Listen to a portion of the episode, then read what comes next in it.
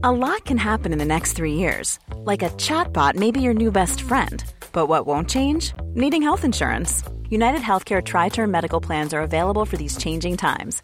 Underwritten by Golden Rule Insurance Company, they offer budget friendly, flexible coverage for people who are in between jobs or missed open enrollment. The plans last nearly three years in some states, with access to a nationwide network of doctors and hospitals. So, for whatever tomorrow brings, United Healthcare Tri Term Medical Plans may be for you. Learn more at uh1.com.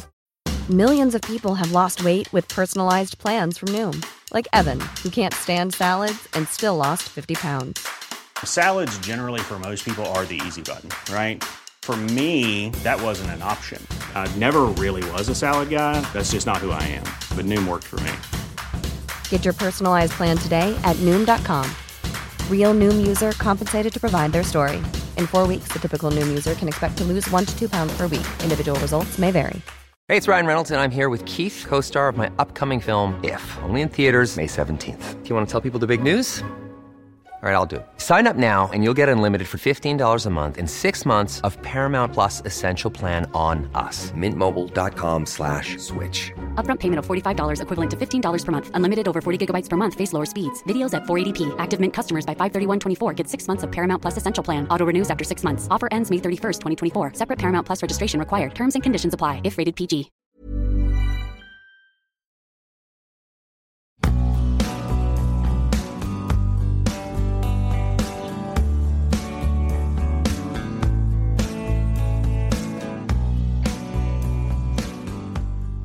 سلام.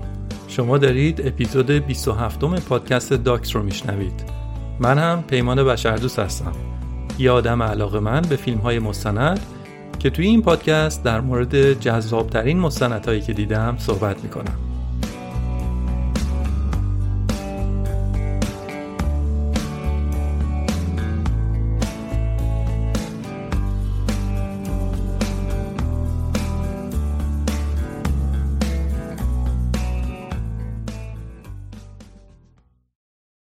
مترو بالاخره داشت به ایستگاه نزدیک می‌شد و مسافرها آماده بودند که با باز شدن در متروها با عجله بزنن بیرون و خط متروشون را عوض کنن. شوخی مگه اونجا شلوغترین ایستگاه مترو تهران و میشه گفت خاورمیانه است. به ایستگاه رسیدیم و در مترو باز شد. در عرض چند ثانیه چند هزار آدم داشتن پیاده و سوار می شدن. همینطور آدم بود که از هر طرف داشت حرکت می کرد.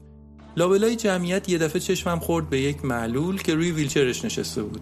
دیدم که سرگردان و به صورت آدما نگاه می‌کنه و سمتشون میره. از همون دور معلوم بود که مبتلا به فلج مغزیه.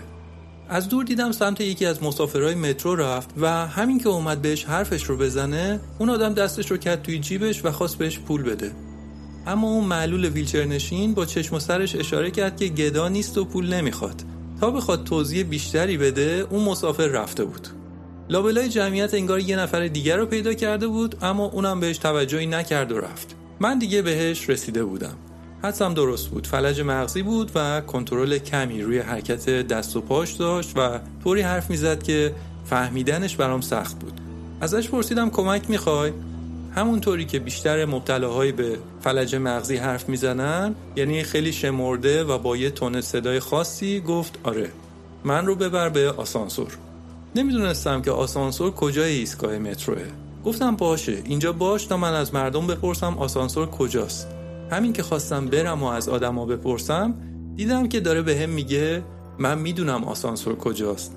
ولی با توجه به حرکات دستش من به اشتباه اینطور متوجه شدم که داره به هم میگه که دیگه نیازی به کمکت ندارم. انگار که می‌دونم آسانسور کجاست. تو برو دیگه حله. اما اون داشت به هم می‌گفت که بیا منو ببر به اونجایی که بهت میگم. ولی به خاطر حرکت دستش منظورشو نگرفتم. و توی اون هیاهو گفتم باشه. به راه خودم ادامه دادم و با عجله از ایستگاه زدم بیرون. اما یه دفعه تازه دوزاریم افتاد. و فهمیدم که چه اشتباهی کردم. تمام اون روز به این فکر می‌کردم که یعنی چه اتفاقی براش افتاد. تونست راه خودش رو پیدا کنه؟ بذار ببینم. اصلا یک معلول اونم یک فلج مغزی. توی اون ایستگاه چیکار می‌کرد؟ چرا خانوادش گذاشتن که تنهایی همچین جایی رو بره؟ اتفاق اون روز باعث شد که بعدا راجع به معلولان و محدودیتاشون بیشتر فکر کنم. اینکه معلول ها چطور و چقدر باید در جامعه حضور داشته باشن. اینکه زیرساختهای شهری چقدر باید برای حضور معلول ها مناسب باشن. اینکه آیا همیشه باید یه نفر کنار یک معلول باشه و بهش کمک بکنه یا معلول باید تا جایی که می‌تونه زندگی مستقلی داشته باشه و و و سوالات زیاد اینجوری. برای همین روی این موضوع کمی تحقیق کردم و الان می‌خوام نتیجه چیزایی که بهش رسیدم رو براتون تعریف کنم. مثل همیشه هم فقط محدود به یک یا چند تا فیلم مستند نبودم و از چندین مرجع دیگه هم استفاده کردم. اما اگه شما دوست دارید که در مورد این موضوع یه فیلم مستندی رو ببینید من بهتون فیلم مستند کریپ کمپ یا کمپ معلولین رو پیشنهاد می‌کنم. می‌تونید اون رو در یوتیوب به صورت مجانی تماشا کنید. خب بریم ببینیم داستان چیه. همینجا اول اپیزود این رو هم بگم که تمام قطعات موسیقی این اپیزود رو نیما جواهری عزیز به طور اختصاصی برای این اپیزود از پادکست داکس ساخته.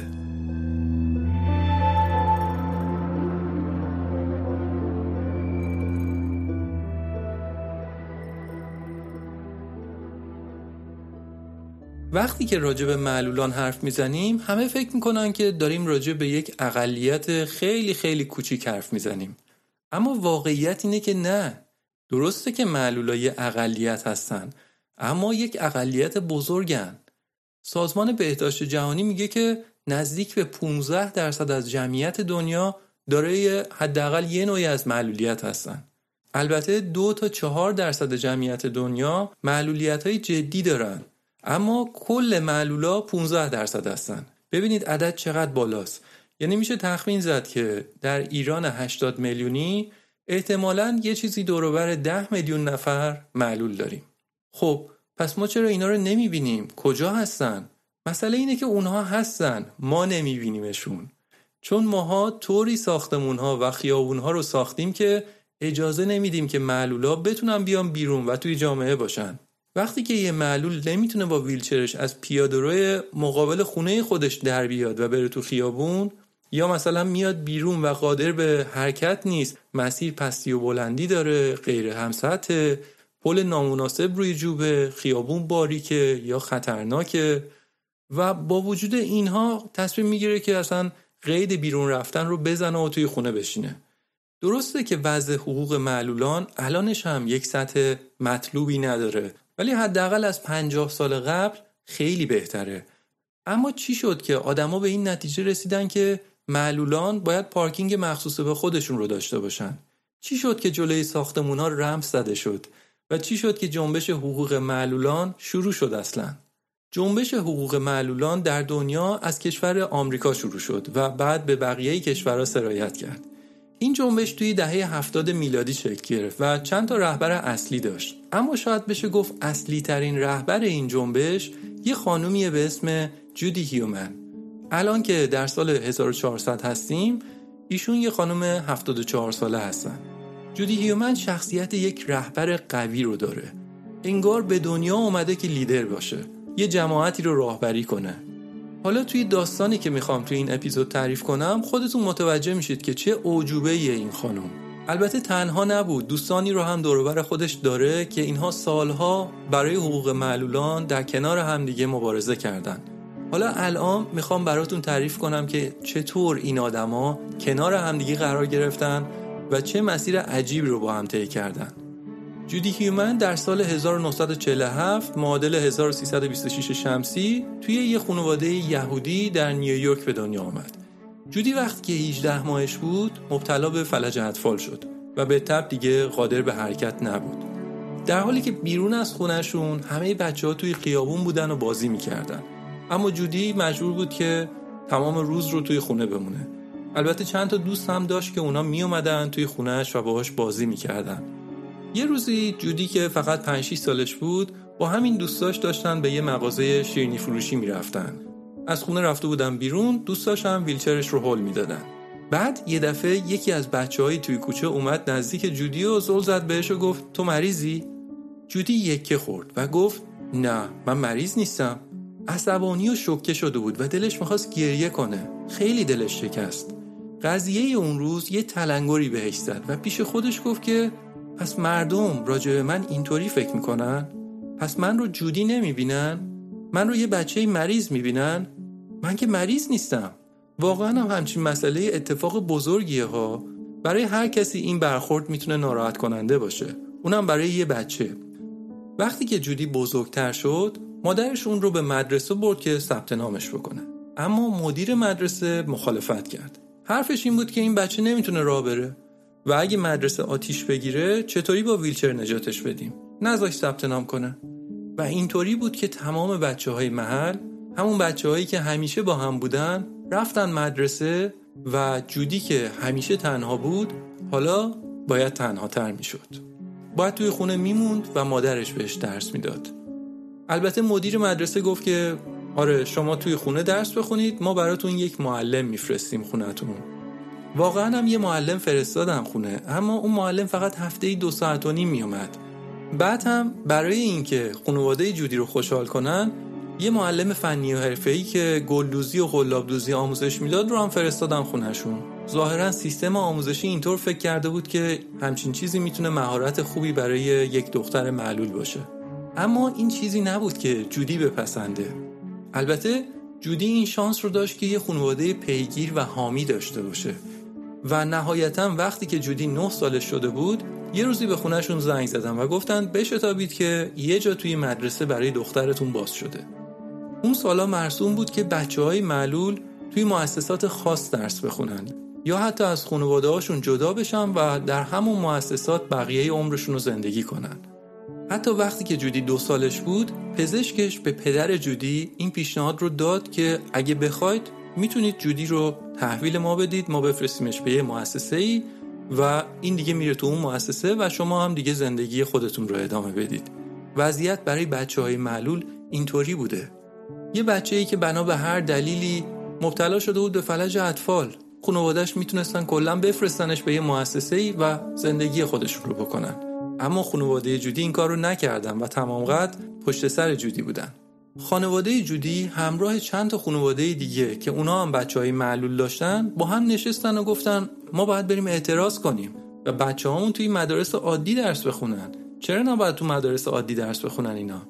این رو هم بگم که پدر و مادر جودی یهودیای آلمانی تباری بودن که بیشتر خانوادهشون رو در هولوکاست از دست داده بودن. توی هالوکاست هم اتفاقا یکی از قربانیان گروه معلولان بودن. حزب نازی دنبال این بود که یک جامعه بدون معلول داشته باشه و معلول ها رو حذف فیزیکی می‌کردن. یعنی توی کمپ آشویتس یهودیا کولی ها گروه های دیگه مثل بدکارها و همینطور معلولان رو هم میکشتند و از بین میبردن با این پیشینه اقلیتی که داشتن پدر و مادر جودی نسبت به وضع دخترشون خیلی حساس و پیگیر بودن و نمی‌خواستن که کوتاه بیان. بالاخره هم یه جورایی موفق شدن یعنی چی یه جورایی؟ این بچه های معلول قرار شد به مدرسه عادی برن اما توی مدرسه از بقیه بچه ها جدا بودن. فقط چند تا کلاس توی زیرزمین به بچه های معلول داده بودن. نه تنها کلاسشون با بقیه بچه ها جدا بود بلکه به بچه های دیگه هم فقط اجازه می‌دادن هفته یه روز برن پایین و بچه های معلول رو ببینن. بچه های غیر معلول از طبقه بالا میستادن و از پنجره که داشتن بچه های معلول رو تماشا می‌کردن. برای همین هم پایینیا به اونا می‌گفتن بچه های بالا. همشون توی یه مدرسه بودن اما یک دیوار نامرئی بزرگ بین بچه ها کشیده شده بود. این بچه های معلول تا آخر مدرسه رو همونجا درس میخوندن و معمولا بعدش باید می‌رفتن در یه مؤسساتی مؤسسات دولتی عموما تقریبا به طور مجانی کار می‌کردن که یه جورایی مثل بردهداری بود. جودی میگه از همون موقع در همون سن پایین هممون فهمیدیم که ماها در حاشیه هستیم. سرویس رفت آمد مدرسه جایی بود که اینا می‌تونستن بچه های دیگر رو هم ببینن. اما بچه های دیگه خیلی زود به خونه هاشون می‌رسیدن چون بچه های معلول از مناطق دوری به اون مدرسه می‌رفتن. بنابراین باید بیشتر از یک ساعت توی راه میموندن. توی راه این بچه های معلول با هم فرصت این رو داشتن که زیاد حرف بزنن صحبت می‌کردن. از این می‌گفتن که چقدر همه چیزشون از بچه های دیگه متفاوته. از مشکلاتشون می‌گفتن از خانواده هاشون می‌گفتن. حتی بعضی از بچه ها خانواده داشتن که پیگیر وضعیت بچه ها نبودن. مثلا بچه معلول داشتن اما توی خونه دو طبقه زندگی می‌کردن. و اون بچه معلول باید خودش رو از پله ها سینه خیز میکشون بالا. عجیب این که توان مالی جابجا کردن خونه هاشون رو هم داشتن. اما اصلا به این فکر نمی‌کردن که این بچه در عذابه. اینها مسائلی بود که این بچه ها بین خودشون تعریف می‌کردن. حتی حرفایی که به خانواده هاشون نمی‌گفتن رو هم به هم می‌گفتن. در همون سن کم اینا براشون مثل روز روشن بود که چه تبعیضی در زندگیشون وجود داره همین صحبت کردناشون باعث شد که یک پیوند عجیبی بین این بچه ها درست بشه بعضی از همین بچه ها کسایی شدن که بعدها در کنار جودی موندن و برای حقوق معلولان مبارزه کردند.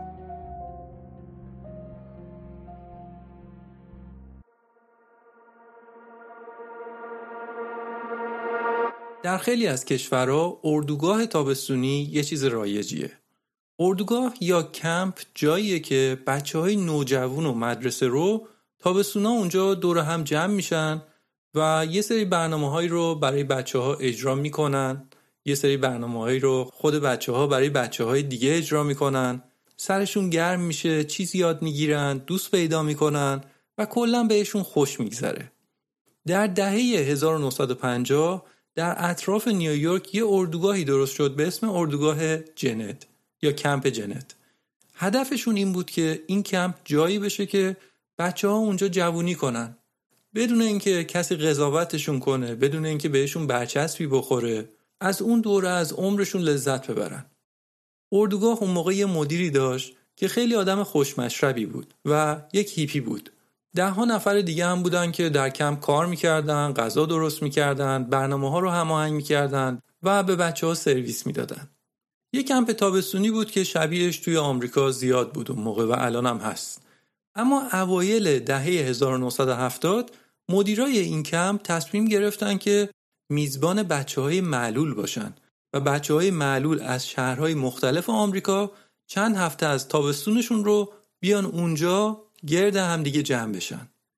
آوازه اردوگاه جنت به این بود که این اردوگاه توسط هیپیا اداره میشه و اون موقع هم که دیگه دور دور هیپیا بود و با اون روش زندگی و با اون تفریحاتی که داشتن و باعث شده بود که آوازه این اردوگاه هم بپیچه که آره اونایی که این اردوگاه رو میچرخونن پایه همه جور تفریحی هستن با همچین شهرتی اتفاقا استقبال بچه های معلول خیلی زیاد بود چون خیلی چیزایی که دوست داشتن امتحان کنن رو فکر می‌کردن که اونجا می‌تونن بهش برسن.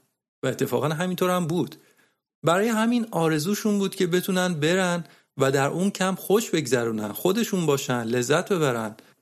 حالا جودی رو که یادمون نرفته. جودی هیومن حالا دیگه یه دختر جوون 23 ساله بود که به تازگی هم معلم شده بود و تابستونا هم یکی از گرداننده های کمپه. البته بیشتر میزبانای اردوگاه یا گرداننده های اردوگاه غیر معلول بودن و می‌تونستن خودشون به بچه ها در کاراشون کمک بکنن اما گرداننده های معلول هم بودن مثل جودی اردوگاه توی یه منطقه جنگلی واقع شده بود و بچه های معلول از نیویورک یا از شهرهای دیگه سوار اتوبوس می شدن مثلا از نیویورک سه ساعت راه باید می اومدن و بعدش به اردوگاه می رسیدن. اتوبوس که به اردوگاه می رسید کارمندای کم سر می رسیدن. اکثرشون هم گفتم هیپی بودن و بعضیاشون هم ظاهرهای عجیب غریب داشتن. اینا هیچ تجربه ای هم از رسیدگی به این بچه معلول نداشتن. فقط یه آگهی دیده بودن کار در کمپ و بلند شده بودن اومده بودن. اون همه بچه معلول یه جا با هم ندیده بودن. از اون طرفم بچه هایی که خیلی توی جامعه حضور نداشتن یه دفعه می اومدن اینا رو با تیپ هیپیشون می‌دیدن به نظرشون یه خورده علی بیغم می‌زدن شوکه می شدن که واقعا قرار اینا از ما مراقبت بکنن این چند هفته. برای همین لحظات اول هر دو طرف یه خورده شوکه شدن که بابا چه کاری بود کردیم اومدیم اینجا. اما خیلی زود تونستن شرایط رو مدیریت کنن. کلا فضا و جو باحالی توی اردوگاه حاکم بود. اردوگاه پر از بازی و برنامه های مفرح و موسیقی بود. چه بچه های معلول و چه گرداننده های کمپ در یه عالم خاصی سیر می‌کردن. کمپ جنت مدینه فاضلشون بود. براشون مرکز دنیا بود. اینجوری بود که وقتی بچه های معلول اونجا بودن دیگه انگار دنیایی در بیرون از اونجا وجود نداره. روز و شب بچه ها پر بود از برنامه های مختلف. بچه هایی که در بیرون کمپ در ارتباط برقرار کردن با بقیه مشکل داشتن اونجا با میزبانا خیلی راحت بودن. حالا رمز موفقیت میزبانا این بود که سعی نمی‌کردن بیبی سیتر باشن. می‌دونید سعی نمی‌کردن که مراقبت های زیاد و بیش از حد داشته باشن. رفتارشون با بچه های معلول طوری بود که بچه ها حس می‌کردن که همه با هم تو یه سطح هستن. معلول و غیر معلول نداره. با میزبانا راحت بودن. مثل دوست با هم شوخی می‌کردن. وقت ورزش و بازی با هم بازی می‌کردن. حتی خوابگاه بچه ها و میزبانا یکی بود. با هم یه جا میخوابیدن. مثلا یه ویدئویی هست از اون روزهای کمپ که جودی رفته توی سالن پیش بچه ها و بهشون توضیح میده که بچه ها می‌خوایم چهارشنبه با آشپز مرخصی بدیم. خیلی بیریا. واقعیات رو به بچه ها میگه و بعد نظر اونا رو می‌پرسه. میگه که باید خودمون غذا درست کنیم. دو تا گزینه داریم. می‌تونیم پارمجان با گوشت درست کنیم اما گرون میشه. گزینه دیگه هم اون لازانیاست. پیشنهادتون چیه؟ چند نفر مخالفن؟ چند نفر موافقن؟ بعد از همه بچه ها نظر می‌خواست. حتی بعضی از بچه ها بودن که معلولیت ذهنی داشتن. از اونا هم می‌پرسید. چرا این کار رو می‌کرد؟ خودش میگه برام مهم بود که همه رو درگیر موضوع کنم. همه حس کنن که بخشی از موضوع هستن. دوستان ارزش کار جودی می‌دونید چیه؟ به اینه که در دنیای واقعی و در دنیای خارج از کمپ جنت خود جودی رو هم جامعه نادیده می‌گرفت. اما اون سعی می‌کرد که با بقیه اینطور نباشه. یعنی از اونایی نبود که بگه آقا با من هم اینطوری رفتار میشه. پس منم با بقیه همینطوری رفتار می‌کنم. یادتونه جودی می‌گفت که توی مدرسه بچه های معلول حس می‌کردن که توی حاشیه هستن؟ الان که جودی در کمپ خودش مسئول بچه های معلول بود دیگه نمی‌خواست که کسی رو به حاشیه برونه. و اونا احساس کنن که به اونجا تعلق ندارن. می‌خواست حرف همه رو بشنوه. برای همین برای یه موضوعی ساده مثل انتخاب غذا می‌رفت از دونه دونهشون می‌پرسید. یکی از برنامه های بچه ها توی کمپ این بود که دور هم بشینن و حرف بزنن. نظرشون رو در مورد همدیگه می‌گفتن. بچه ها توی کمپ احساس آزادی می‌کردن. هر کاری که در بیرون از کمپ براشون آرزو بود اونجا می‌تونستن انجام بدن. مثلا می‌تونستن عضوی از یه تیم ورزشی بشن. اونی که نمی‌تونست راه بره روی ویلچر مینشست و یکی از میزبانا میومد و ویلچرش رو با سرعت براش هول می‌داد. و بچه ها هر بازی که آرزوش رو داشتن انجام می‌دادن. از بسکتبال و وسطی بگیر تا شنا بچه ها اونجا می‌تونستن با هم ساز بزنن آواز بخونن در بیرون از کمپ این بچه ها هیچ وقت یه بچه باحال یه بچه کول به حساب نمی اومدن. اما توی کمپ چرا؟ توی زندگی عادیشون بچه های معلول زیادی رو دور خودشون نمیشناختن که باهاشون بخوان دوست بشن و حتی روابط رمانتیک مثلا داشته باشن نوجوان هستن دیگه دنبال دوست دختر و دوست پسرن این کمپ موهبتی برای خیلی از این بچه ها بود که بتونن عشقشون رو پیدا کنن. چون در خارج از کمپ نمی‌تونستن شریک برای خودشون پیدا کنن. برای همین عشق در فضای کمپ جنت جاری و ساری بود.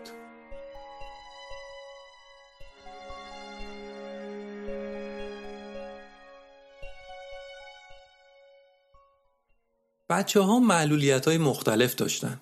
از فلج مغزی تا فلج اطفال و معلولیت ذهنی و نابینایی و ناشنوایی و غیره این توضیح رو بدم که فلج مغزی به این معنی نیست که مغز اون فرد دچار فلجه و الزاما هوشش پایینه. چون بعضیا اینطور فکر می‌کنن.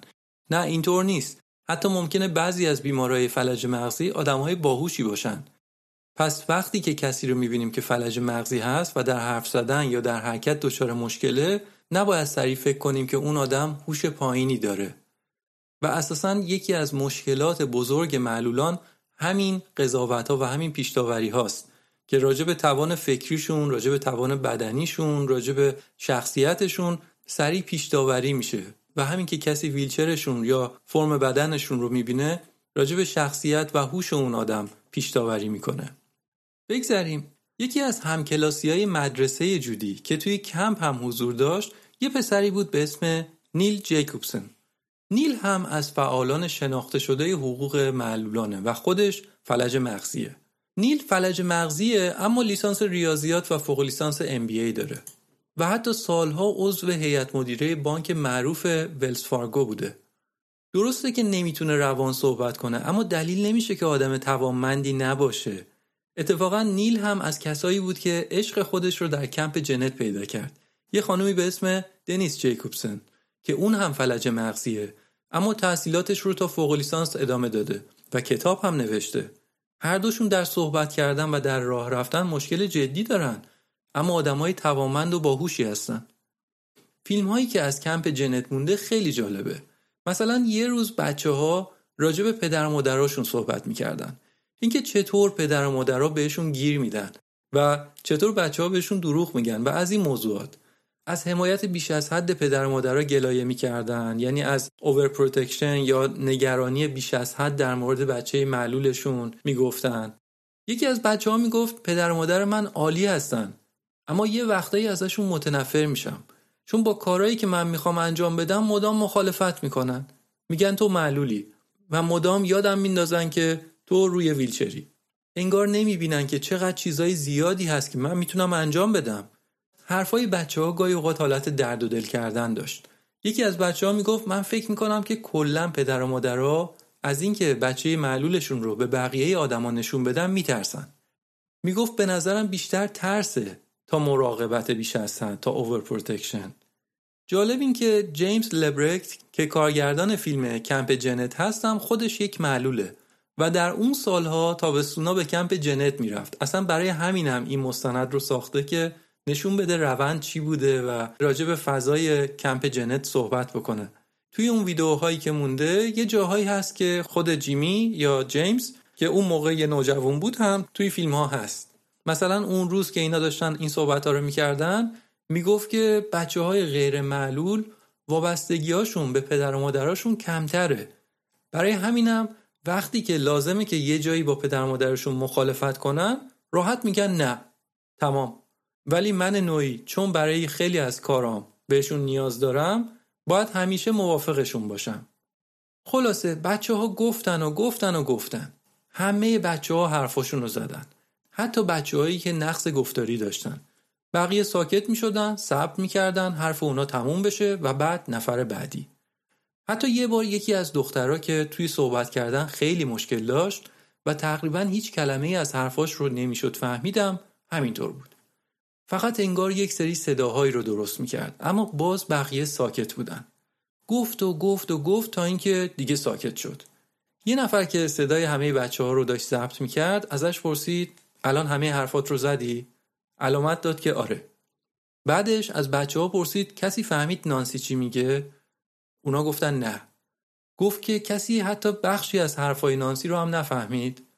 اونجا یکی از بچه ها که اون هم در گفتار مشکل داشت اما از نانسی بهتر بود آروم آروم و اونطوری که می‌تونست گفت من فکر می‌کنم که نانسی می‌خواست بگه که همه آدما حق دارن یه وقتایی تنها باشن.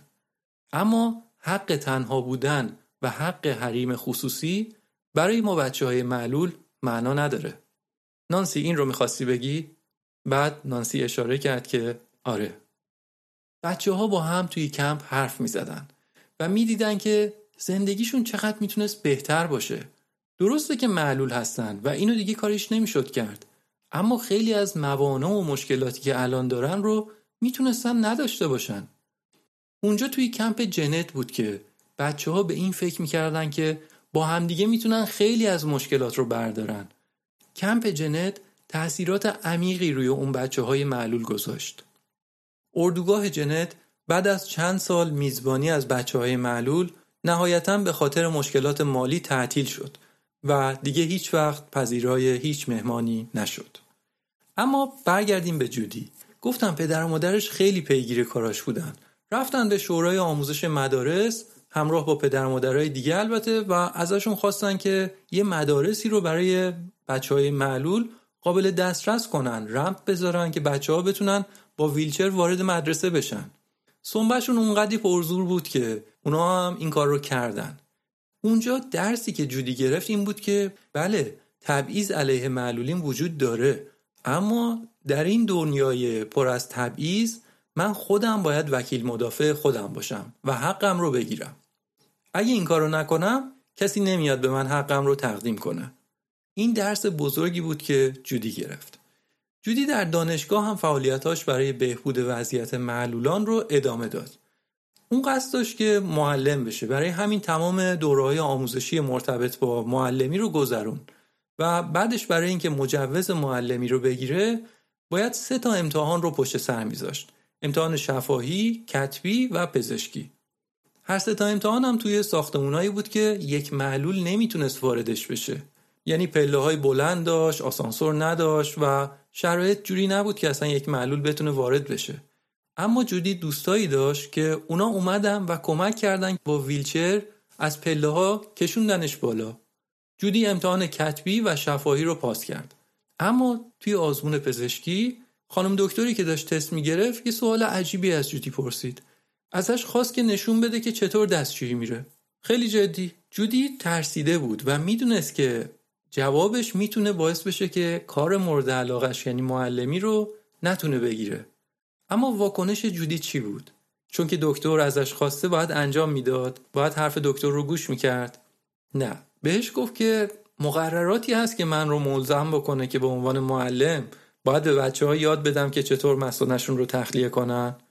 اگه هست من الان انجام میدم. در غیر این صورت انجام نمیدم. با این جواب خانم دکتر از کوره در رفت و جودی رو رد کرد.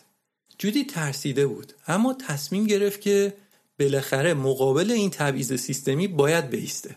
خوششانسیش این بود که یک همدانشگاهی معلول داشت که اون ستون نویس روزنامه نیویورک تایمز بود و اون آدم تونست یکی از همکاراش رو متقاعد کنه که در روزنامه در مورد این مسئله مطلب بنویسه.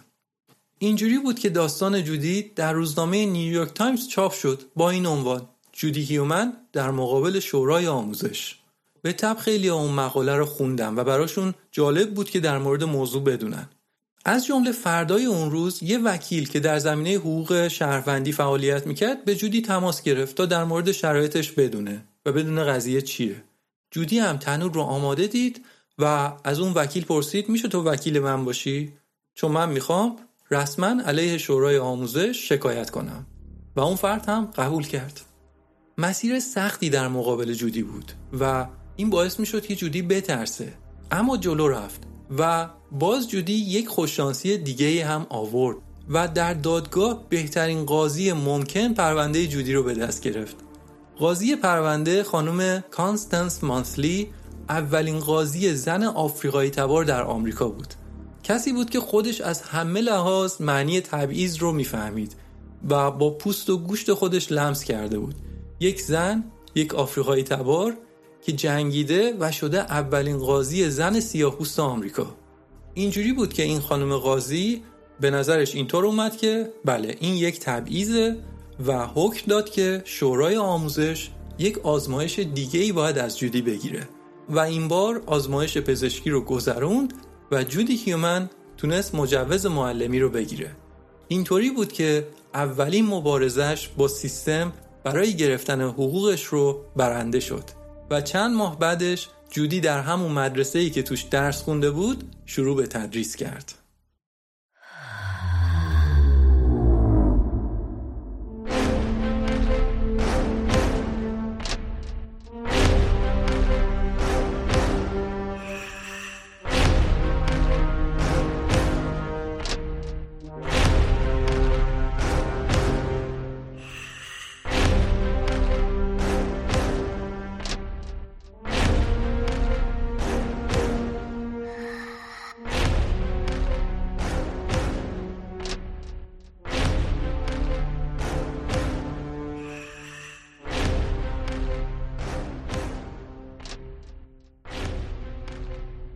موفقیت جودی توی پرونده مجوز معلمیش باعث شد که اون به شهرت برسه. و همین که باعث شد که بفهمه که اگه برای حقوق خودش و معلولای دیگه بجنگه می‌تونه شرایط رو تغییر بده. اونجا بود که یک سازمان حقوقی رو تأسیس کرد به اسم معلولیت در عمل. به تب دست تنها که نمی‌شد همچین سازمانی رو بچرخونه و نیاز به همکاری افراد دیگه داشت. اینجا بود که بعضی از کارکنان و میزبانانی که توی کمپ جنت بودن به سازمان معلولیت در عمل پیوستن آمریکا هم در یه دوره بود که اقلیت های مختلف مثل سیاه‌پوستا، مثل همجنسگراها، مثل فمینیستا و غیره برای حقوقشون می جنگیدن و نسبتا هم موفق می شدن. در اون فضا رسانه ها این فرصت رو به معلولان هم دادن تا بیان توی رسانه ها و برای جامعه توضیح بدن که کجاها و چطور در موردشون تبعیض میشه با این فعالیت ها بود که کم کم سنا و کنگره آمریکا دنبال این افتادن که وضع رو تغییر بدن و در سال 1972 قانون توانبخشی رو تصویب کردند. در انتهای اون قانون یک بندی بود به اسم بند 504 که می‌گفت معلولان در ایالات متحده نباید مورد تبعیض قرار بگیرند و نباید فقط به خاطر اینکه معلول هستن از حمایت های مالی دولت محروم بشن یعنی هر بخشی که از بودجه عمومی استفاده می‌کنه اهم از مدارس، راهها، بیمارستان و غیره میبایستی شرایطی رو فراهم می‌کردند که معلولان هم مثل سایرین از فرصتهای برابر از خدمات برابر استفاده بکنن و بهره بگیرن. این یک قانون امیدبخش بود.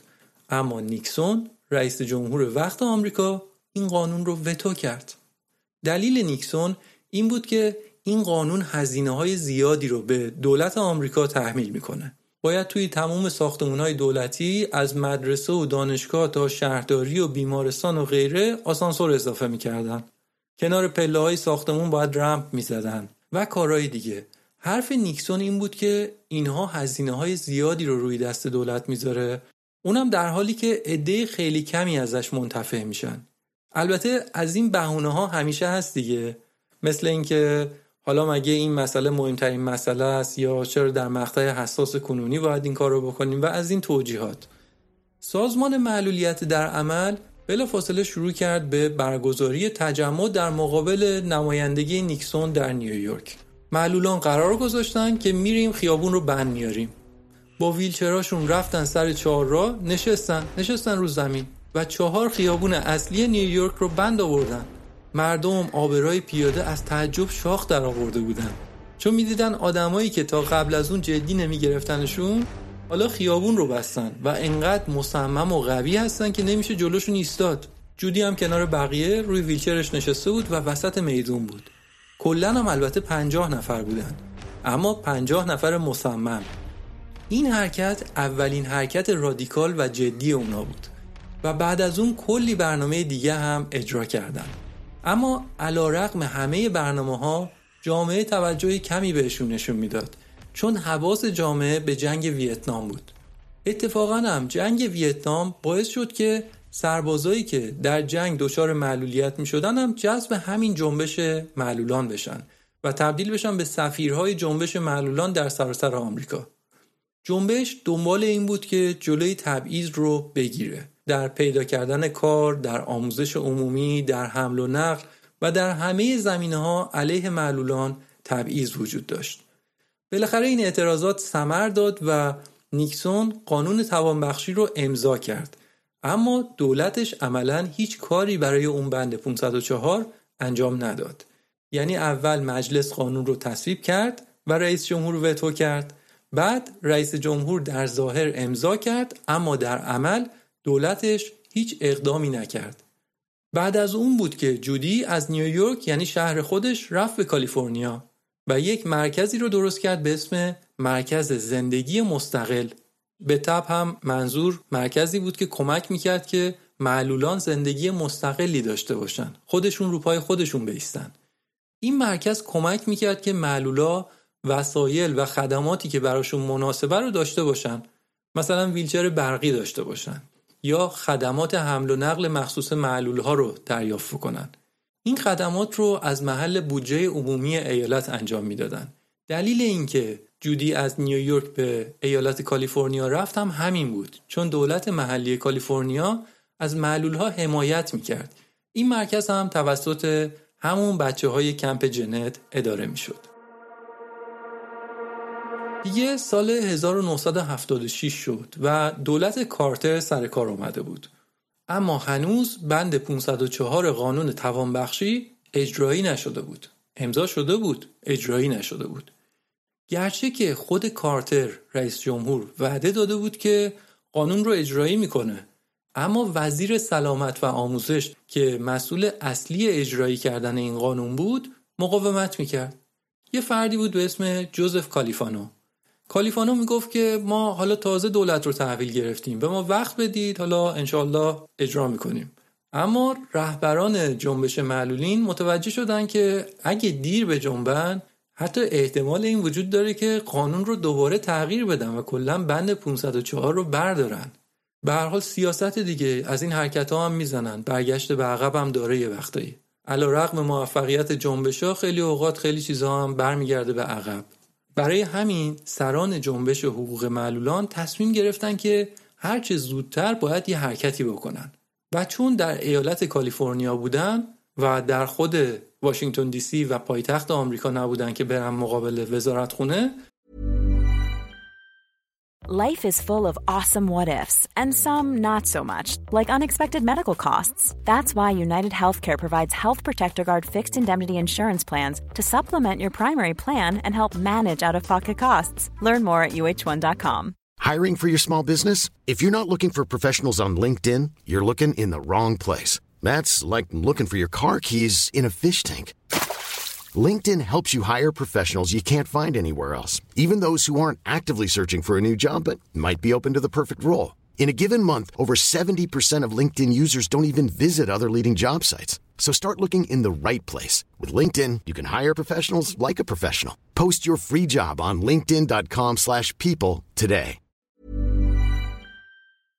رفتن در مقابل ساختمون اداره سلامت و آموزش سان فرانسیسکو اونجا تجمع کردن شعار می‌دادن ساین اور ریساین یا امضا کن یا استعفا بده. همینطور که شعار می‌دادن یه دفعه شور حسینی اینا رو گرفت و یکی گفت که بریم داخل ساختمون. بقیه هم گفتن بریم. این شد که یه دفعه 300 نفر ریختن داخل ساختمون. سرازیر شدن اون تو. رفتم به دفتر یکی از مدیران کل و ازش خواستن که ما می‌خوایم با جوزف کالیفانو صحبت کنیم. اما اون بابا قبول نمی‌کرد. و می‌گفت که من نمی‌تونم با شخص وزیر صحبت کنم. جودی هم تهدید می‌کرد که پس ما توی این ساختمون میمونیم. اونم گفت بمونید. فکر کرد که تهدید تو خالیه. ساعت 5 6 عصر شده بود و معترضین به خواسته هاشون نرسیده بودن. این بود که جودی و بقیه رهبرای معلولان گفتن که باید شب رو همینجا بیتوته کنیم. حالا جمعیت در سالن‌های مختلف ساختمون اداره کل پخش شدن. بیشترشون رو ویلچرهاشون نشسته بودن شعار می‌دادن آهنگای همبستگی و یار دبستانی طور اینا میخوندن که یه دفعه جودی سر رسید و ازشون خواست که بچه ها باید شب رو اینجا بمونیم. یعنی شب رو همینجا روی زمین باید دراز بکشیم بخوابیم. روی کف زمین اداره. تصورش رو بکنید چند صد نفر معلولی که بعضیاشون برای کارهای عادی روزمرهشون نیاز به کمک و مراقبت داشتن. حالا برای رسیدن به خواسته هاشون می‌خواستن روی زمین بخوابن. اینجا هنر جودی و رهبرای جنبش این بود که هم باید اعتراضات رو ادامه می‌دادن و هم طوری اعتراض رو پیش میبردن که جون معترضین هم در خطر نیفته چون بعضیاشون خیلی آسیب پذیر بودن. اما شب رو اونجا خوابیدن فردا شد و خبری از واکنش کالیفانو نشد. دوباره شب رو در ساختمون موندن. ساختمون به دست معلولان معترض افتاده بود اما پلیس نمی‌خواست که به زور اونها رو بیرون کنه. حالا وشه خوبی نداشت یا موافق بودن با جنبششون به حال این کار رو نکردن. اما قصدشون این بود که به طور غیر مستقیم اونها رو وادار به خروج بکنن. برای همین از روز سوم آب گرم و تلفن ساختمون رو قطع کردن که اینا خودشون خسته بشن و برن. حالا داخل ساختمون پر از آدمایی که نیاز به غذا دارن دارو می‌خوان پتو لازم دارن. از اون طرفم آدمایی بودن که توی جامعه توی شهر داوطلب کمک شده بودن. باید از این طرف اینا تو ساختمون آمارها رو چند تا غذا می‌خوایم چند تا پتو می‌خوایم اینا رو با تلفن به بیرون می‌دادن که اونا هم بفرستن. تلفن که قطع شده بود و نمی‌شد. گفتن چیکار کنیم؟ یکی از ناشنواها گفت که بسپاریدش به من. رفت مقابل پنجره و از همونجا به یه ناشنوای دیگه که در خارج ساختمون و در خیابون ایستاده بود با زبان اشاره علامت داد که چی می‌خوایم. مسئله نبود تلفن اینطوری حل شد.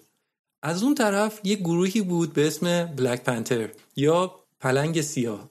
سیاه‌پوستای آمریکایی بودن که برای حقوقشون مبارزه می‌کردن. غذای این 300 نفر رو بلک پنتر تقبل کرد. گفتن که اگه شما حاضرید که برای حقوقتون بجنگید و روی کف زمین بخوابید حداقل غذاتون با ماست.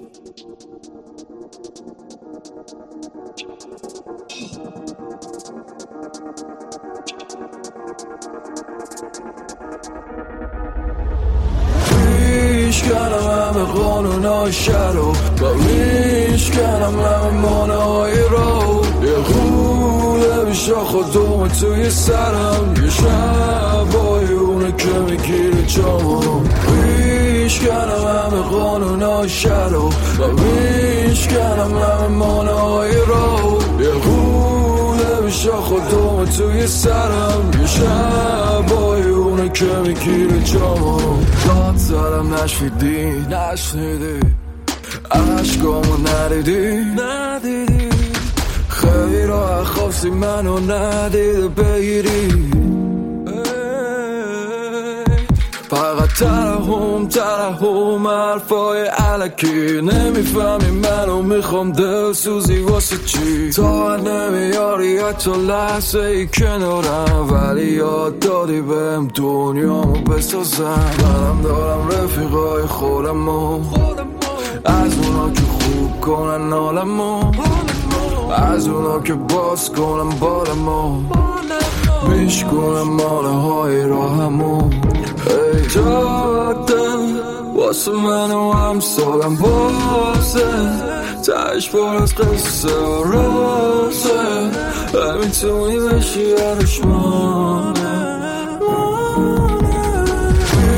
میشکنم همه قانون شر و میشکنم همه مانه های رو یه غوله بیشا خودم توی سرم یه اونه که می‌گیره جامو میشکنم همه قانون های شر و میشکنم همه مانه های رو یه غوله بیشا خودم توی سرم یه شبای اونه که می‌گیره جامو میشکنم همه قانون های شر و میشکنم همه مانه های رو یه غوله بیشا خودم توی سرم یه شبای اونه که می‌گیره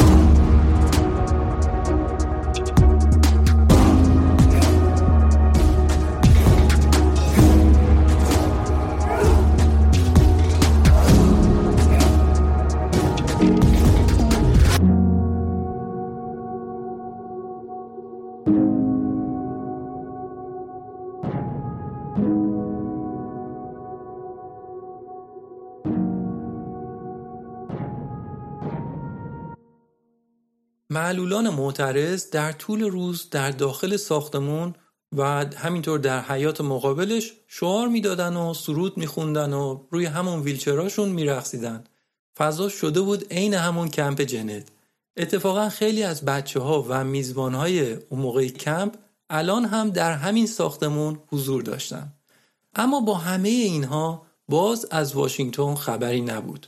اینجا بود که در یکی از شبها جلسه ای تشکیل دادن و جودی به حضار گفت که ما می‌خوایم اعتصاب غذا کنیم.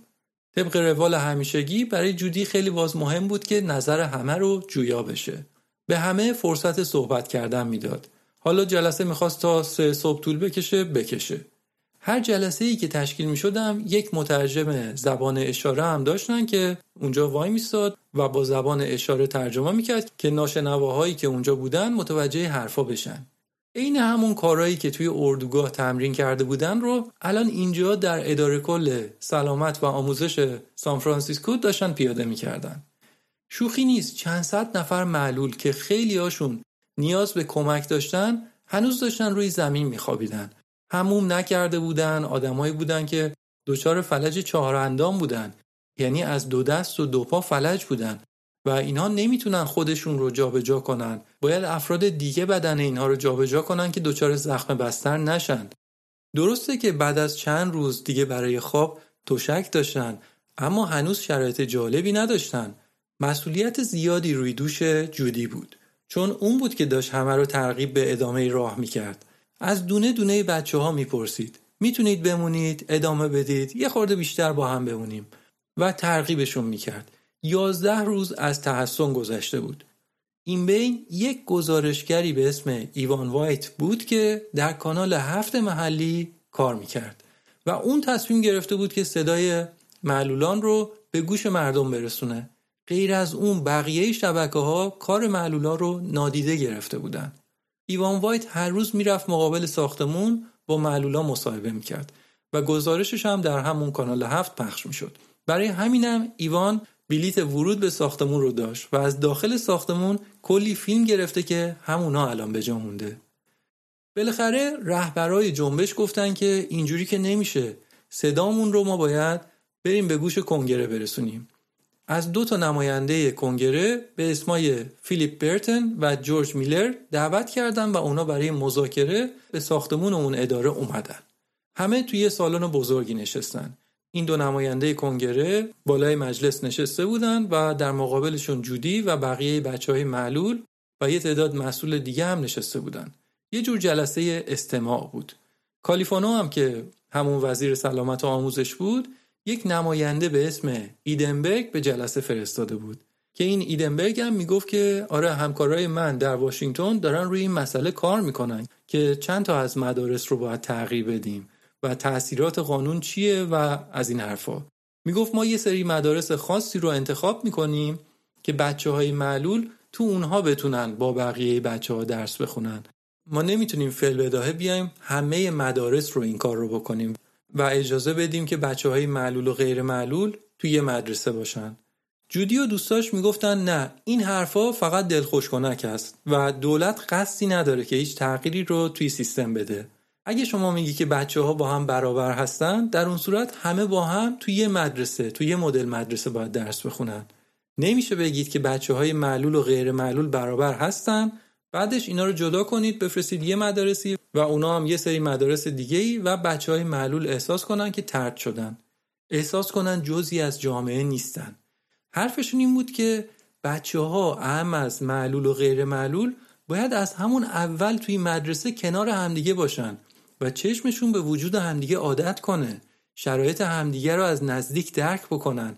بعد همینطور با هم بزرگ بشن و بعد توی کار و توی عرصه اجتماع این کنار هم بودنه با همدیگه باشه. و چیز عجیبی نباشه که در محل کار آدم کنار آدم یک معلولی نشسته داره کار می‌کنه. اصلا عجیب نیست. و همه اینها از مدرسه شروع میشه.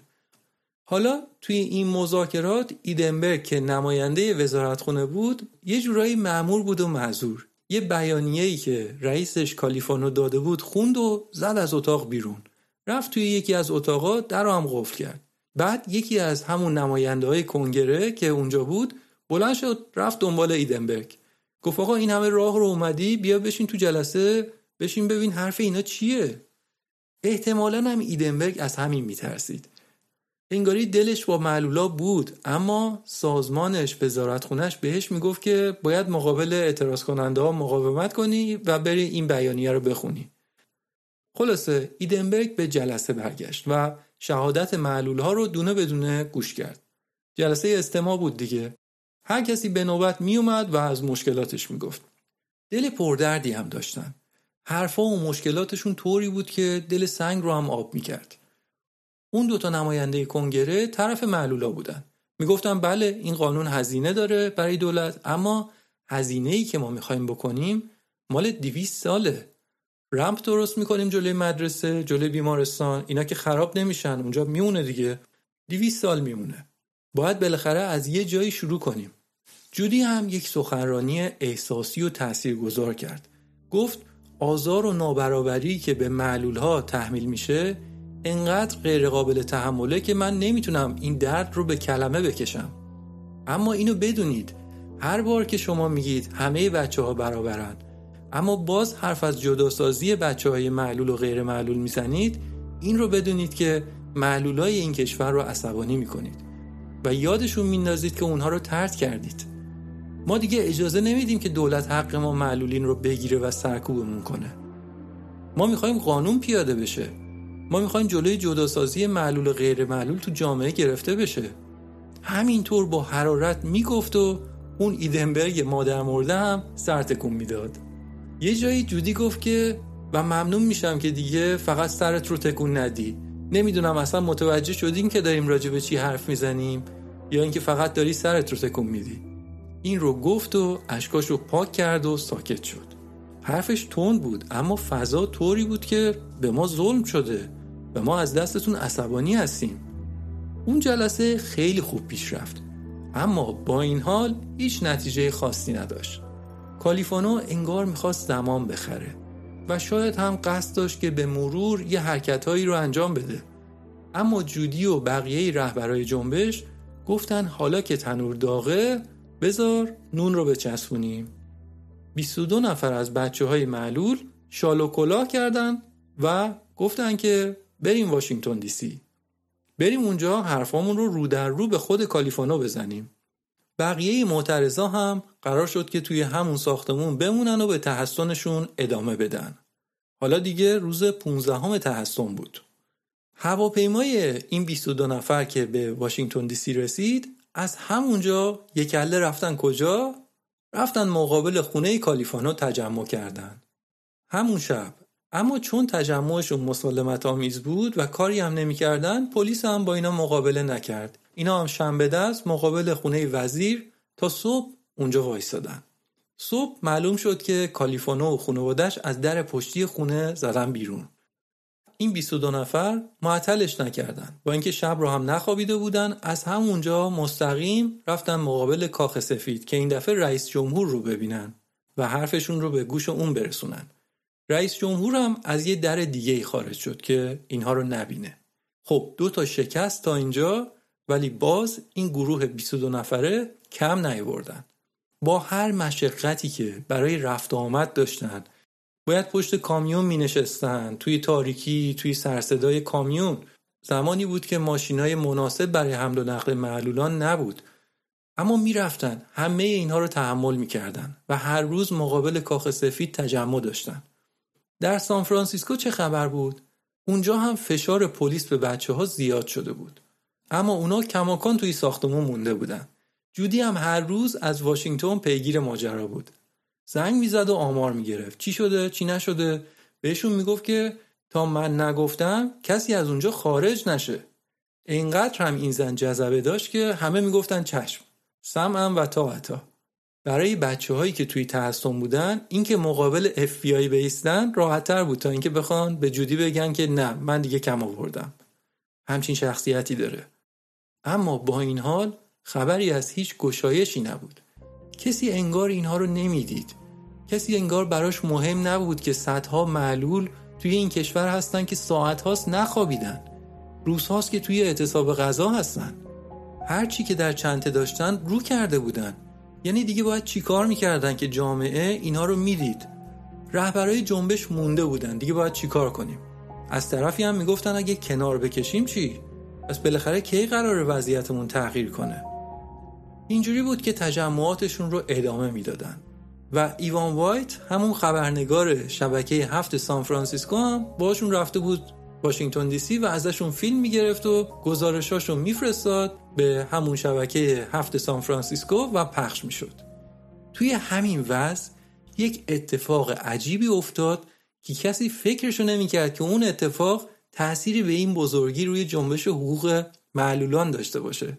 اما باعث شد که ورق برگرده.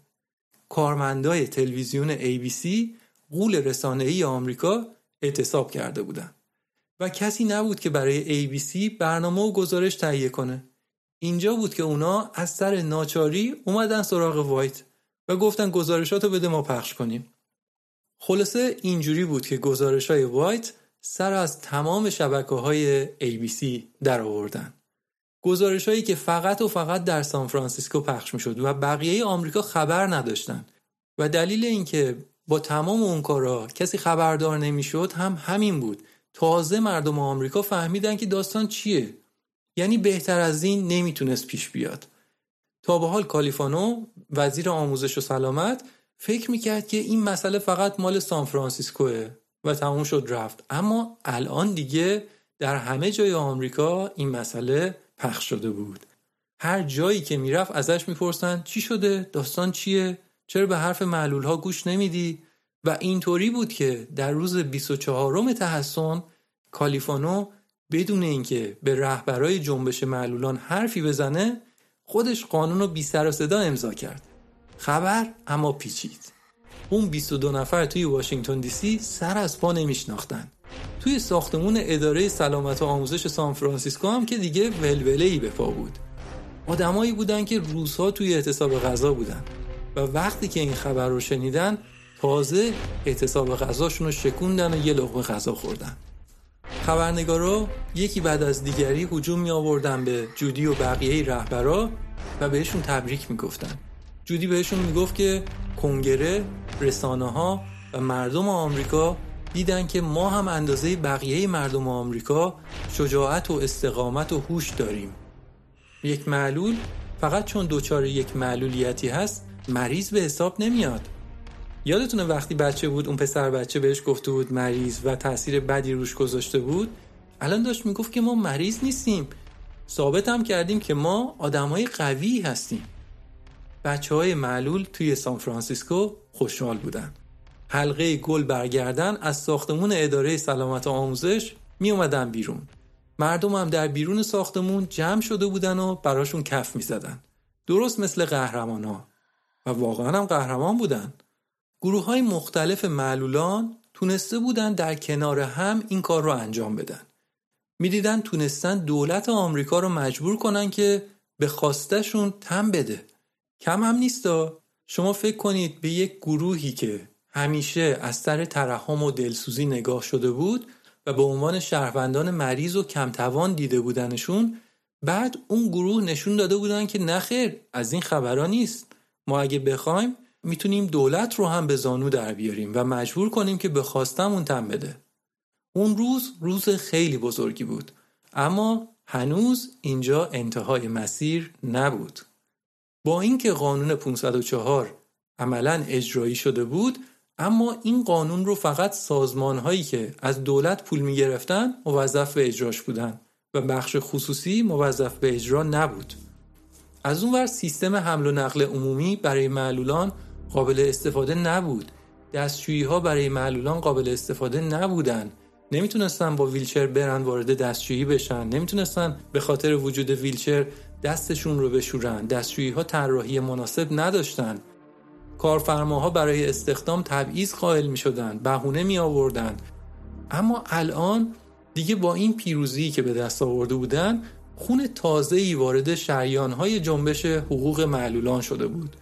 و اینطوری بود که خیلی از معلولان جسارت و اعتماد به نفس پیدا کردن که بیان توی میدون و برای حقوقشون بجنگن. دیگه الان میلیون ها معلول در آمریکا بودن که سفت و محکم پای خواسته هاشون وایستاده بودن. بیشتر از چهل میلیون آمریکایی هستند که دارای یک معلولیت جسمی یا ذهنی هستند و الان بخش زیادی از اون میلیون ها دیگه اومده بودن پیگیر بودن. نتیجه این که در سال 1990 دیگه تظاهراتشون پرشورتر و به قول دوستان دشمن شکنتر از قبل بود. می‌خواستن به همه بفهمونن که مصمم هستن و موفق هم شدن. مجلس سنا هم پیگیر کاراشون بود و لایحه قانون معلولان آمریکایی یا ADA رو نوشتن و در نهایت در روز 26 جولای 1990 این قانون توسط جورج بوش پدر رئیس جمهور وقت اجرایی شد. گرچه که شما می‌تونید بهترین قوانین رو هم تصویب بکنید اما اینکه عادتهای یک جامعه تغییر کنه رفتارهای یک جامعه تغییر کنه اون یه چیز دیگه است و بدون اونها چه بسا که قانون معنی نداشته باشه اما به هر حال معلولان آمریکا تونستن که به این پیروزی بزرگ دست پیدا بکنن و باعث بشن که معلولان کشورهای دیگه هم الهام بگیرن از اونها و حقوق معلولان در کشورهای مختلف جدی گرفته بشه. اما حس آزادی و اعتماد به نفسی که کمپ جنت به اون بچه ها داد بود که باعث شد که اونا کم کم برن دنبال حقوقشون و باعث بشن که دنیا رو تغییر بدن.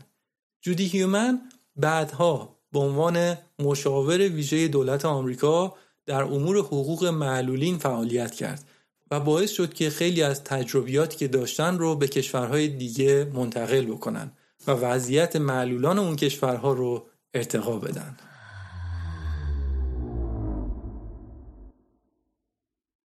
خب توی این اپیزود به طور مفصل البته تا جایی که وقت اجازه می‌داد راجع به این صحبت کردیم که جنبش حقوق معلولان در آمریکا چطور به وجود اومد و چطور شد که به اینجا رسیدیم. حالا نه اینکه الان اینجایی که رسیدیم یک نقطه ایدئالی باشه.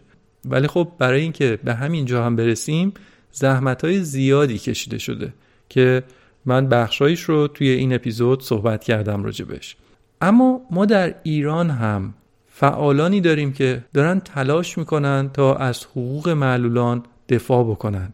و من تونستم با وحید رجبلو که یکی از فعالان حقوق معلولان در ایران هست صحبتی داشته باشم و چند تا سوال ازش بپرسم. اولین سوالم این بود که بزرگترین مشکلاتی که معلولان در ایران دارن چیا هستن؟ چون به عنوان مثال چیزی که به چشم خود من میاد این هستش که به فرض معماری شهری حالت خیلی مناسبی برای معلولان نداره.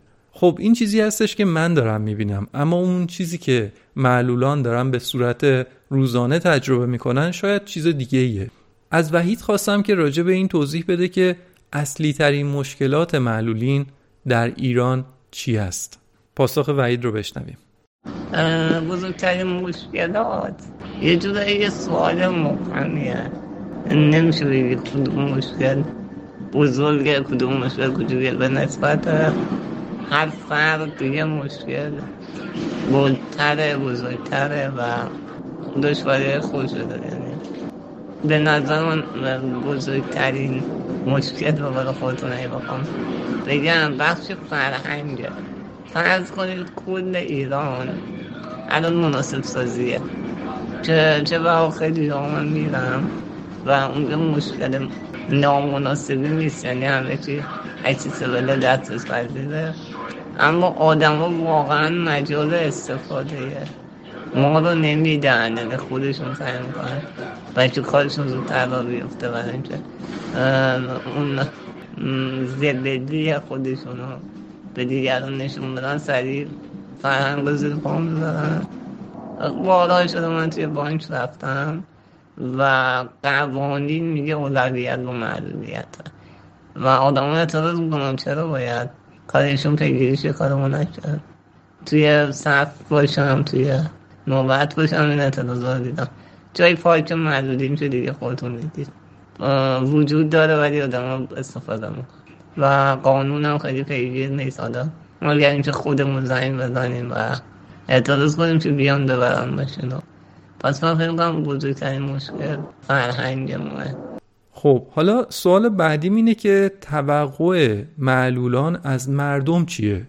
من توی این اپیزود البته راجع به این مسئله چند جا اشاره کردم که معلولان خیلی اوقات مورد پیشداوری و قضاوت قرار می‌گیرن یعنی اینکه افرادی هستن بعضی افرادی هستن یک فرد معلول رو می‌بینن جای اینکه به چشم اون فرد نگاه کنن به صورت اون فرد نگاه کنن تنها به معلولیت اون فرد توجه می‌کنن تنها به فیلچر اون فرد نگاه می‌کنن و بعد شروع می‌کنن به قضاوت کردن شروع می‌کنن یک سری پیشورس هایی رو توی ذهن خودشون چیدن از اینکه سطح توان این فرد چقدر هستش حتی توان فیزیکی و حتی بعضیا به خودشون اجازه میدن که راجب توان جنسی اون فرد معلول حرف بزنن یا قضاوت بکنن و مواردی از این دست. که خب واقعا آزاردهنده است این مسائل. من در ابتدای این اپیزود اشاره کردم به اتفاقی که افتاد در مترو چیزی که من خودم دیدم و یک معلولی بود که نیاز به راهنمایی داشت. ولی همین که به سمت افراد می‌رفت بعضی از افراد فکر می‌کردن که اون فرد متکدیه و دست می‌کردن داخل جیبشون. در حالی که اون فرد اصلا نیاز مالی نداشت و تنها نیاز به یک راهنمایی ساده داشت. و واقعا این پیشداوری های هر روزه و هر روزه راجع به توان فیزیکی، توان جسمی، توان مالی و همه اینها هست که اینها البته همه مردم نیستن. اینها بخشی از مردم هستن که اینطورن. ولی از طرف دیگه بخش دیگه ای از مردم هم هستن که دوست دارن که حمایت بکنن از معلولین ولی نمی‌دونن که باید چیکار کنن. تکلیفشون رو نمی‌دونن. یعنی وقتی که یک معلولی رو می‌بینن نمی‌دونن که باید فل بداهه برن بگن که من می‌تونم کمکتون بکنم یا اینکه وایسن و بعد از اینکه ازشون خواسته شد برن کمک بکنن. حالا از شما می‌پرسم توقع شما از مردم چیه؟ ببینید من همه چیز رو سب و از پذیری از مهارت داشتن معلولیت از اشتغال از تمام چیزایی که قراره. برای معلولی وجود داشته وجود دادم کنه می‌خوام بگم فقط کافیه. آدم های عادی معلولی رو دوست داشته باشن یعنی اگر هر معلول از فرد دارای معلولیت به جمله درستش هم اینه از جهانی فقط کافیه یک نفر اون رو دوست داشته باشه دیگه چه امنیتی داره کجا نامناسبه کجا به, حقوقش اتهام می‌ذارن کجا؟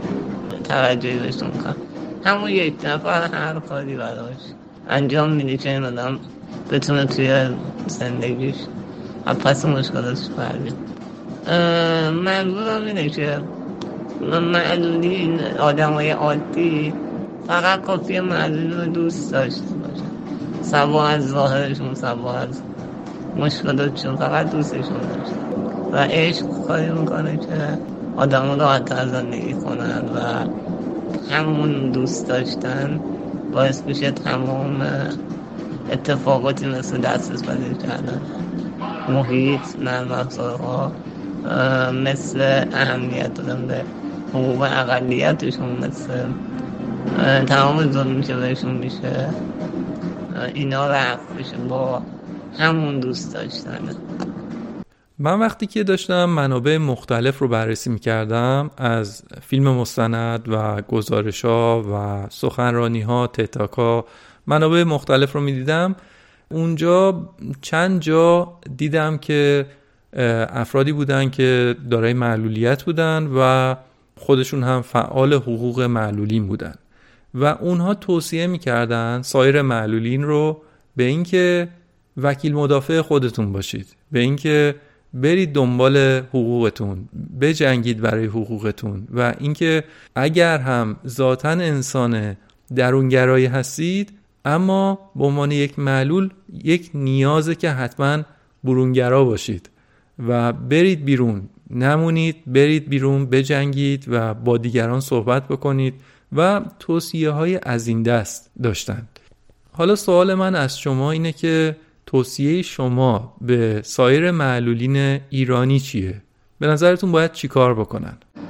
توصیه من برای معلولین اینه افراد معلولیت نباید دست و دست بزنن و از دیگران توقع کنن باید خودشون بلندشن و هر نحوی که می‌تونن چه یک صفحه این استایرامی دارن چه نقصی تو جامعه دارن چه توی خانواده جایگاهی دارن.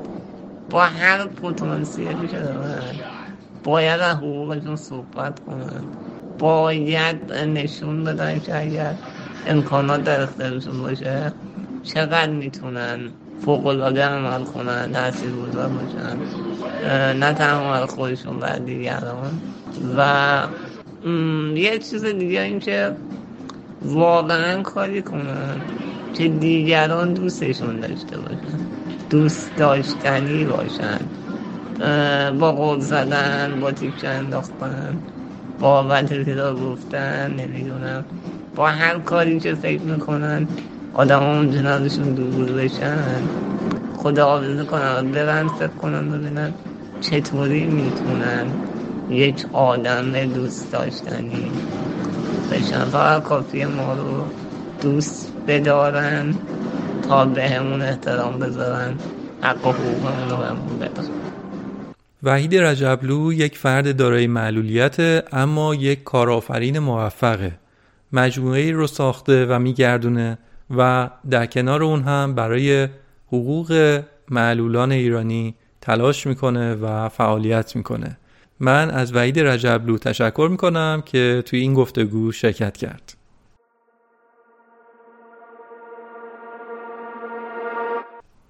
این هم از اپیزود 27 م که در مورد جنبش حقوق معلولان بود و نتیجه تحقیقم از منابع مختلف. از جمله مستند کمپ معلولان یا کریپ کمپ. دوستان یادآوری کنم که اپیزودهای پادکست داکس قرار نیست که جای دیدن فیلم مستند رو بگیره. من توی این پادکست به مستندهای معتبر رفرنس میدم. در موردشون صحبت می‌کنم. تا شما هم اگر امکانش رو دارید اونها رو از منابع رسمیش تماشا کنید و لذت ببرید. و از نیما تشکر می‌کنم که تمام قطعات موسیقی این اپیزود رو ساخته و خودش به زیبایی اجرا کرده. این قطعات رو هم در اینستاگرام و کانال تلگرام پادکست می‌ذاریم. ممنون میشم اگه به صفحه نیما هم سر بزنید و بهش feedback بدید و از پادکستش هم غافل نشید. پادکست نیما که در اون قصه پشت آهنگهای معروف رو تعریف می‌کنه. ممنونم که پادکست داکس رو دنبال می‌کنید. یادتون نره که در هر اپلیکیشنی که پادکست رو ازش میشنوید اونجا کامنت بذارید و نظرتون رو در مورد این پادکست بگید.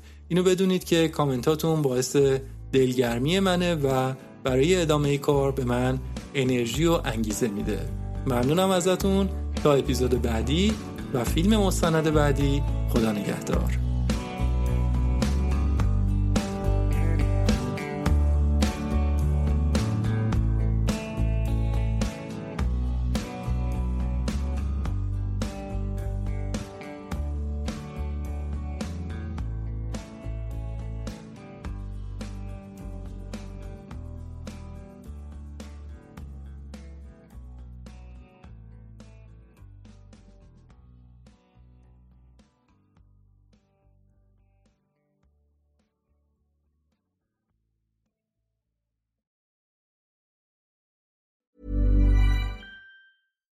Hi, I'm Daniel, founder of Pretty Litter. Cats and cat owners deserve better than any old fashioned litter. That's why I teamed up with scientists and veterinarians to create Pretty Litter.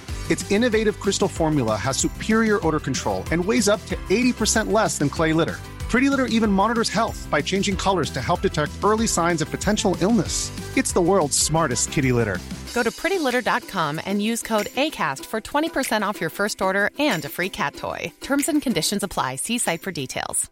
Mom deserves the best, and there's no better place to shop for Mother's Day than Whole Foods Market. They're your destination for unbeatable savings, from premium gifts to show-stopping flowers and irresistible desserts. Start by saving 33% with Prime on all body care and candles. Then get a 15-stem bunch of tulips for just $9.99 each with Prime. Round out Mom's menu with festive rosé, irresistible berry chantilly cake, and more special treats. Come celebrate Mother's Day at Whole Foods Market. Imagine the softest sheets you've ever felt. Now imagine them getting even softer over time. That's what you'll feel with Bowl and Branch's organic cotton sheets. In a recent customer survey, 96% replied that Bowl and Branch sheets get softer with every wash. Start getting your best night's sleep in these sheets that get softer and softer for years to come. Try their sheets with a 30-night guarantee. Plus, get 15% off your first order at bowlandbranch.com. Code BUTTERY. Exclusions apply. See site for details.